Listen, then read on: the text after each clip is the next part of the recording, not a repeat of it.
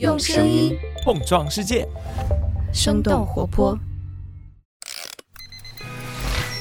开始以来，欧美不知道你最近在社交媒体。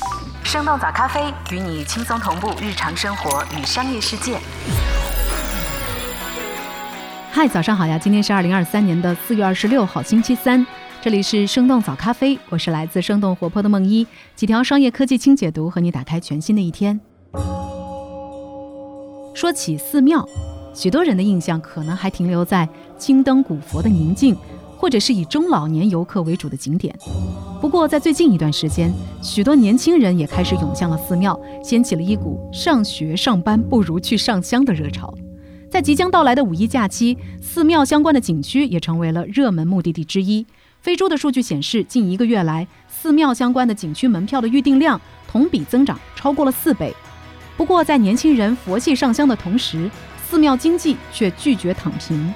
这种寺庙参与商业活动的现象也引发了不少的争议。那么，寺庙是如何被卷入商业化浪潮之中的？国内的寺庙又都开辟了哪些收入来源呢？我们今天的精解读就与此相关。在此之前，我们先来关注几条简短的商业科技动态。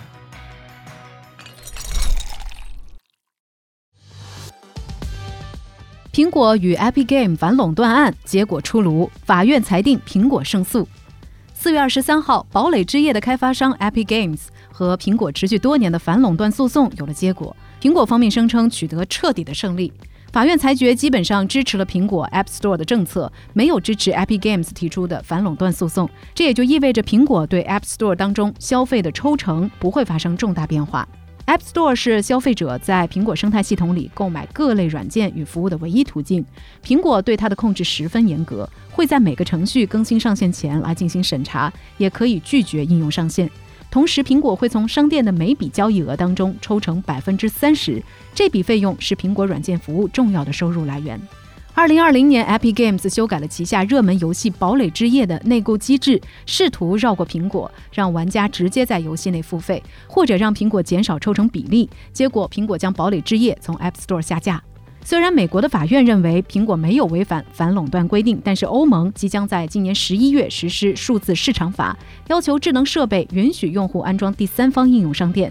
彭博社的 Mark Gurman 曾经也报道过，苹果正在内部测试开放第三方应用商店的措施。LVMH 市值创新高，成为首家超过五千亿美元的欧洲企业。这周一，在法国巴黎上市的 LVMH 的股价达到了创纪录的九百零四点六欧元，约合九百九十五点六美元，总市值超过了五千亿美元，和 Meta 以及特斯拉等等科技企业的市值接近。LVMH 也是首家市值突破五千亿大关的欧洲企业。今年以来，LVMH 的股价已经上涨超过了百分之三十。LVMH 之前发布的财报显示，二零二三年一季度集团销售额同比上涨百分之十七，得益于本土消费者和国际游客的双重推动。LVMH 在欧洲和日本的销售额分别取得百分之二十四和百分之三十四的增长。公司价值不断上升，也使得 LVMH 的董事长贝尔纳阿尔诺的财富不断的膨胀。在执掌 LVMH 十多年的时间里，阿尔诺将这家公司的销售额提高了十四倍，通过一系列的收购，逐步将其打造成为国际奢侈品巨头。根据彭博亿万富翁指数，阿尔诺的财富已经接近两千一百二十亿美元。芒果超媒营收净利双双下滑，但是会员规模创新高。四月二十四号，芒果超媒发布公告，表示去年营收大约是一百三十七亿元，营收和净利润同比下滑都超过了百分之十。这是自二零一八年以来连续四年的业绩增长之后，芒果超媒的营收和净利首次出现了全年负增长。不过，芒果超媒的会员规模却创下了新高，去年年末有效会员的人数超过了五千九百万，全年会员业务收入接近四十亿元。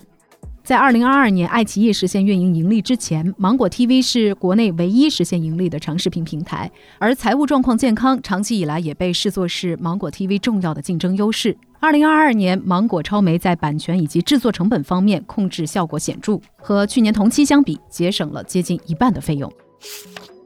AI 生成音乐传播火爆，但是面临版权纠纷。上周，一首名字叫做《Heart on My Sleeve》的歌曲在国外的社交媒体上走红。这首歌使用了人工智能技术，克隆了歌手 Drake 和 The Weeknd 两位明星的声音。发布之后，这首歌在 TikTok 上被观看超过八百五十万次。随后，Drake 和 The Weeknd 唱片公司环球音乐集团以版权侵犯为由，要求平台下架这首歌曲，并且写信给包括 Spotify 和 Apple Music 等等流媒体音乐平台，要求他们阻止类似的行为。最近几天，在国内同样也出现了很多由 AI 克隆歌手音色所生成的音乐，比如说有 AI 生成孙燕姿的声音来演唱的《水星记》《发如雪》等等歌曲。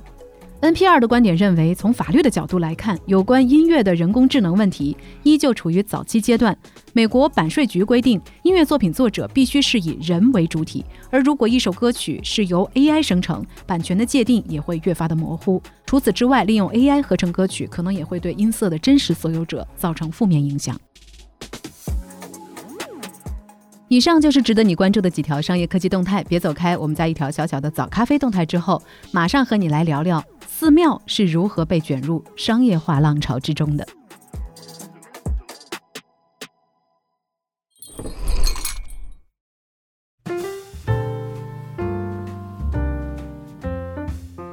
嗨，你好呀，我是梦一。这周四，也就是四月二十七号，我们生动活泼旗下的另一档节目《声东击西》将会为你带来主播徐涛与当代艺术家丁乙之间的一次对话。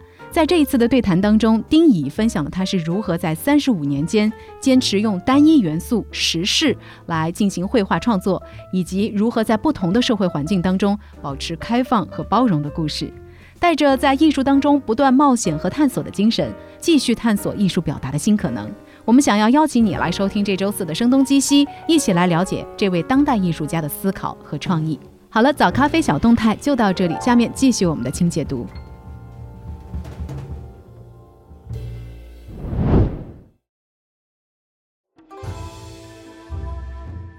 欢迎来到今天的轻解读。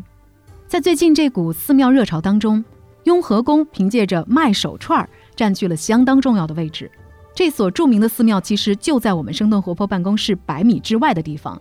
我们早咖啡编辑部的前方特派员 Jack 也去实地感受了一下这个网红寺庙的热度。那就让我们一起来听听他的观察吧。欢迎您来到雍和宫参观体活。雍和宫采取预约、限流模式对外开放。哟，Hello，我是 Jack。然后现在我在去雍和宫的路上。今天。没那么好天气，但是人就特别多。然后还有一个现象是，有很多人他直接拖着行李箱就来雍和宫了。OK，我现在已经进来了，看能不能和来这里的年轻人聊聊。嗯。今天有没有就是呃去排队买一些什么串儿或者是开光之类的？没有，那边排的人太多了。人太多了，是吗？嗯，挺长时间，我们从从十二点多吧，排了将近两个小时，差不多。排了两个小时才买着。对，太多人了。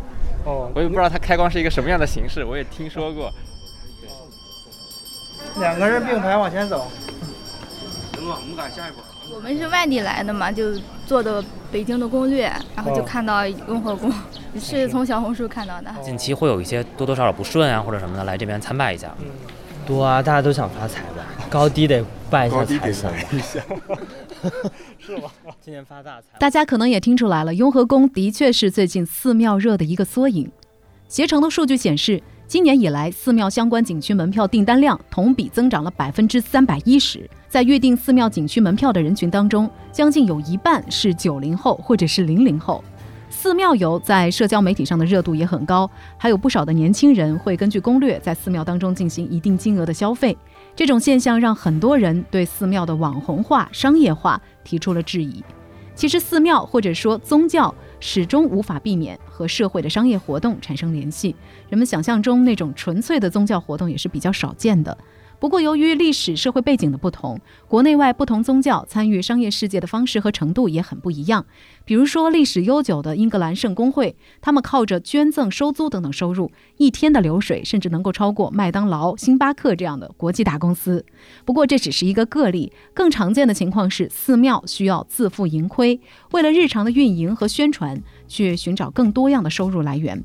比如说，在日本和韩国，那里的年轻人正在掀起一股类似的寺庙热。不过，他们更多选择在庙里住上一两天。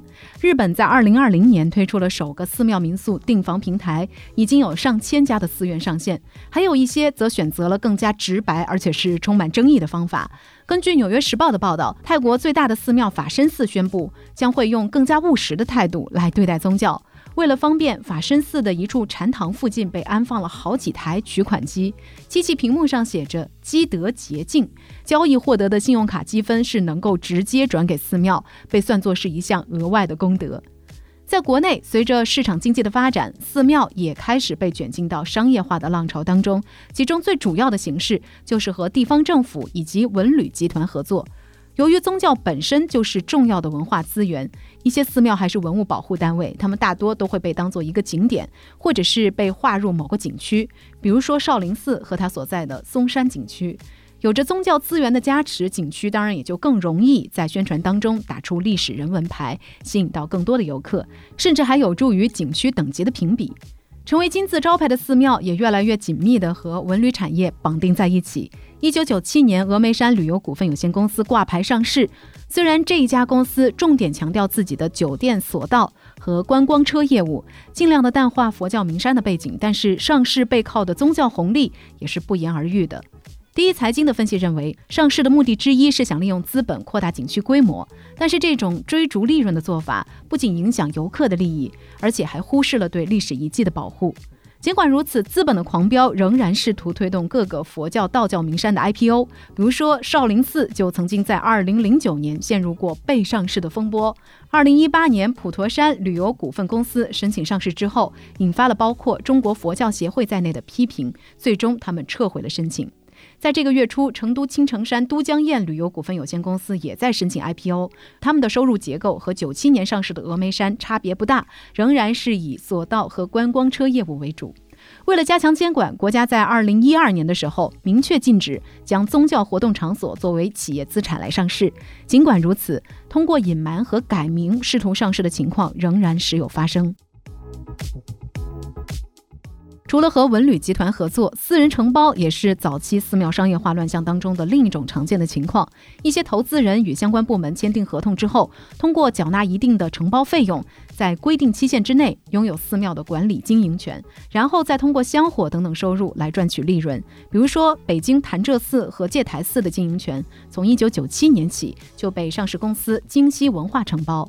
以二零一四年为例，潭柘寺和戒台寺一共吸引了接近九十万的游客，收入超过了七千万元。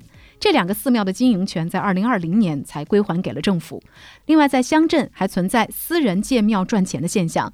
在二零一七年，河北易县奶奶庙在互联网上走红。虽然村民为了牟利乱建神像，但是在庙会期间仍然有千万元的流水进账。对此，国家也发布了禁止投资承包经营宗教活动场所的意见，为愈演愈烈的寺庙商业化踩了刹车。寺庙的商业化往往比较复杂。不仅是因为有道德和教育上的考量，还因为不少的收入是以捐赠或者是弘扬佛法的名义进行的。不仅标准特别主观，还不需要公开具体信息。不过，在经过一段时间商业化的狂飙之后，寺庙在商业活动上也在趋于冷静。那么，目前国内的寺庙有哪些主要的收入来源呢？来源之一，门票和捐赠。对于所有的寺庙来说，门票和捐赠都是最基础的收入来源。其中，捐赠的范围比较灵活，包括香火收入、卖宗教用品以及提供宗教服务所获取的收入等等。对于一些热门的寺庙来说，门票的收入是相当可观的。少林寺从1984年开始自己卖门票。根据《中国经营报》在2016年的报道，不算香火钱，少林寺每年仅仅门票的收入就高达三亿元。为了争夺这笔收入，少林寺和登封县政府之间一直摩擦不断。不过，在二零一四年，包括星云大师在内的多位高僧呼吁对寺庙免票，掀起了寺庙是否应该被景点化的讨论。他们认为，门票让寺庙成为了有关方面的提款机，而市场化运营也让信众失去了对信仰的尊敬。随后，厦门南普陀等等古刹主动免票，甚至出现了寺庙主动退出景区的情况。和门票相比，捐赠这一形式的发展就顺畅得多。一些寺庙可以有偿请法物，比如说雍和宫的手串或者是宫牌位等等，价格也是从几百到上千元不等。另外还有提供素斋、卖纪念品和举行法事仪式等等服务。不过，金额较大的捐赠一般都是以非公开、直接捐赠的方式来进行的。由于账目和财务操作并不透明，也曾经发生过信众捐款遭挪用的丑闻和指控。收入来源之二，以少林寺为代表的开发授权。说到寺庙的商业化，少林寺是一个无法绕过的先行者。随着1982年同名电影的热播，少林寺的商业价值也开始显现，并且在高喊着以商业化对抗商业化的方丈释永信的带领之下，被大规模的开发。根据南方周末的报道，门票收入、开发授权和武校生意是围绕着少林寺形成的三大经济利益来源。单就开发授权来说，由释永信控股的少林无形资管的投资已经涉及了文化、旅游、出版、教育，还有茶叶、房地产等等众多的领域。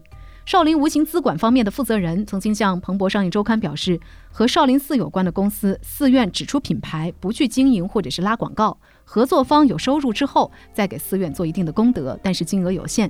这种授权模式下，所谓的供养费用是少林寺主要收入来源之一。那除了国内的生意，少林寺还打着中国迪士尼的旗号在海外布局，在柏林、伦敦等等地方拥有武馆和演出中心等等设施，并且他们也以会员制的形式组织少林寺在欧洲和北美的活动，在世界各地数百万名的海外弟子也构成了少林宇宙当中庞大的消费群。收入来源之三，以慈善为底色的基金会。在二零二一年，上海玉佛禅寺对饿了么投资十万元的消息，曾经引发了大众的关注，也让许多人第一次认识到了寺庙基金会。根据上海玉佛禅寺的回应，饿了么是玉佛禅寺绝群大学生创业基金在二零零九年曾经资助过的项目。饿了么团队之后也向这个创业基金回赠五十万元，用于进一步支持大学生创业项目。根据官方的介绍，这个基金会是由玉佛禅寺和上海市政府共同管理的。二零二零年的审计报告显示，这个基金会的总资产是两千九百零六万元，获得捐赠收入八百二十五万元，比二零一九年要高出接近三百万元。其实，许多寺庙都有设立类似的基金会。比如说，深圳弘法寺的慈善功德基金主要开展抗震救灾、扶贫济困以及扶持养老等等活动。除了和政府合作，或者是进行社区服务，也有一些寺庙直接和企业合作。比如说，上海静安寺的百寺基金就曾经在2018年和一家为寺庙提供技术服务的公司合作。作为回报，这家公司会把每年年度纯利润的百分之十五捐赠给百寺基金，来支持佛教发展。不过，就像我们节目一开始的采访当中，雍和宫的游客所表现的那样，大部分人还是带着自己对于工作、学业或者是家庭的愿望走进寺庙的，而寺庙更多是在提供一种情绪价值，缓解现代人对于自己生活的焦虑和不安。从这一角度上来看，寺庙经济也可以理解为一种减压经济。所以聊到这儿，我们也很想来问问你：你平时会去寺庙吗？你如何看待寺庙的商业化呢？欢迎在我们的评论区和我们一块儿来聊聊。这就是我们今天的节目了。我们其他的成员还有监制泽林、监制一凡、声音设计 Jack、实习生 Aurora。感谢你收听今天的生动早咖啡，那我们就下期再见。